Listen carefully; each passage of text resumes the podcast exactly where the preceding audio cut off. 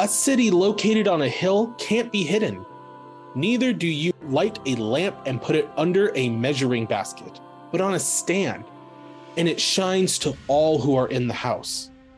Even so, let your light shine before men, that they may see your good works and glorify your Father who is in heaven.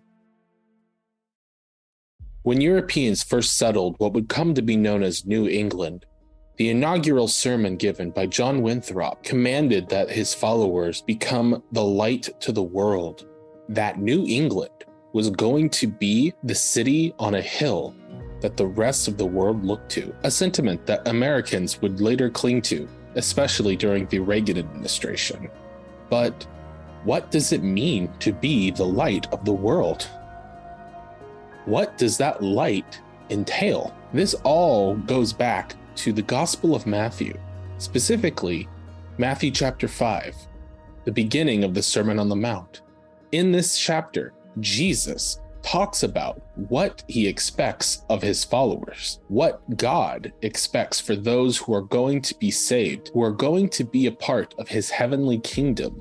These expectations range from choosing peace over violence, choosing reconciliation over divorce, that they would be less hateful, non-violent, less lustful, more willing to reconcile, more willing to create peace, more willing to follow the commandments that God had handed down through the previous prophets.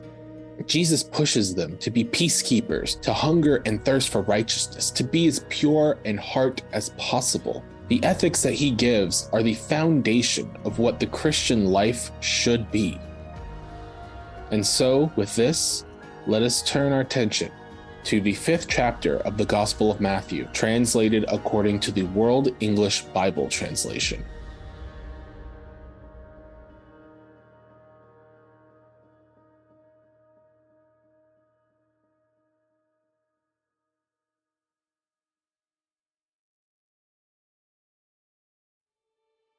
Seeing the multitudes, he went up onto the mountain.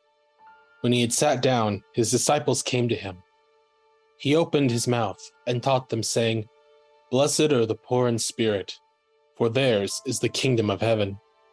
Blessed are those who mourn, for they shall be comforted. Blessed are the gentle, for they shall inherit the earth. Blessed are those who hunger and thirst for righteousness, for they shall be filled. Blessed are the merciful, for they shall obtain mercy. Blessed are the pure in heart, for they shall see God. Blessed are the peacemakers, for they shall be called children of God. Blessed are those who have been persecuted for righteousness' sake, for theirs is the kingdom of heaven. Blessed are you when people reproach you, persecute you, and say all kinds of evil against you falsely for my sake. Rejoice and be exceedingly glad, for great is your reward in heaven. For that is how they persecuted the prophets who were before you. You are the salt of the earth. But if the salt has lost its flavor, with what will it be salted? It is then good for nothing but to be cast out and trodden under the feet of men. You are the light of the world. A city located on a hill can't be hidden. Neither do you light a lamp and put it under a measuring basket, but on a stand, and it shines to all who are in the house. Even so, let your light shine before men, that they may see your good works and glorify your Father who is in heaven. Don't think that I came to destroy the law or the prophets. I didn't come to destroy, but to fulfill. For most certainly, I tell you, until heaven and earth pass away, not even one smallest letter or one tiny pen stroke shall in any way pass away from the law until all things are accomplished. Therefore, whoever shall break one of these least commandments and teach others to do so shall be called least in the kingdom of heaven. But whoever shall do and teach them shall be called great in the kingdom of heaven. For I tell you that unless your righteousness exceeds that of the scribes and Pharisees, there is no way you will enter into the kingdom of heaven. You've heard that it was said to the ancient ones, You shall not murder, and whoever murders will be in danger of the judgment. But I tell you that everyone who is angry with his brother without a cause will be in danger of the judgment. Whoever says to his brother, Raca, will be in danger of the council. Whoever says, You fool, will be in danger of the fire of Gehenna. If therefore you are offering your gift at the altar, and there remember that your brother has anything against you, leave your gift there before the altar and go your way.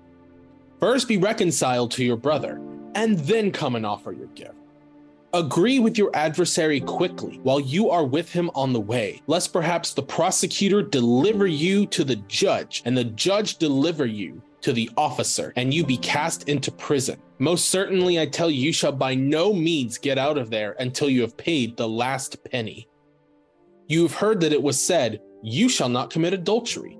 But I tell you that everyone who gazes at a woman to lust after her has committed adultery with her already in his heart. If your right eye causes you to stumble, pluck it out and throw it away from you. For it is more profitable to you that one of your members should perish than for your whole body to be cast into Gehenna. If your right hand causes you to stumble, cut it off and throw it away from you.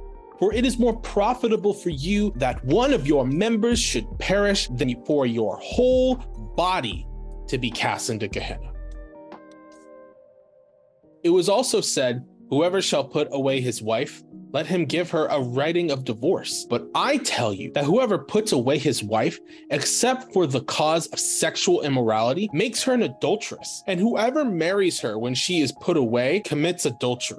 Again, you have heard that it was said to the ancient ones, You shall not make false vows, but shall perform to the Lord your vows. But I tell you, don't swear at all, neither by heaven, for it is the throne of God, nor by earth, for it is the footstool of his feet, nor by Jerusalem, for it is the city of the great king.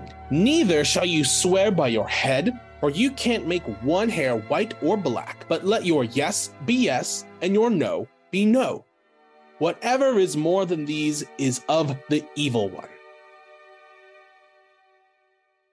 You have heard that it was said, an eye for an eye and a tooth for a tooth. But I tell you, don't resist him who is evil, but whoever strikes you on your right cheek, turn to him the other also. If anyone sues you to take away your coat, let him have your cloak also. Whoever compels you to go one mile, Go with him too. Give to him who asks you, and don't turn away him who desires to borrow from you. You've heard that it was said, You shall love your neighbor and hate your enemy. But I tell you, love your enemies, bless those who curse you, do good to those who hate you, and pray for those who mistreat you and persecute you, that you may be children of your Father who is in heaven. For he makes his sun to rise on the evil and the good, and sends rain on the just and the unjust. For if you love those who love you, what reward do you have? Don't even the tax collectors do the same?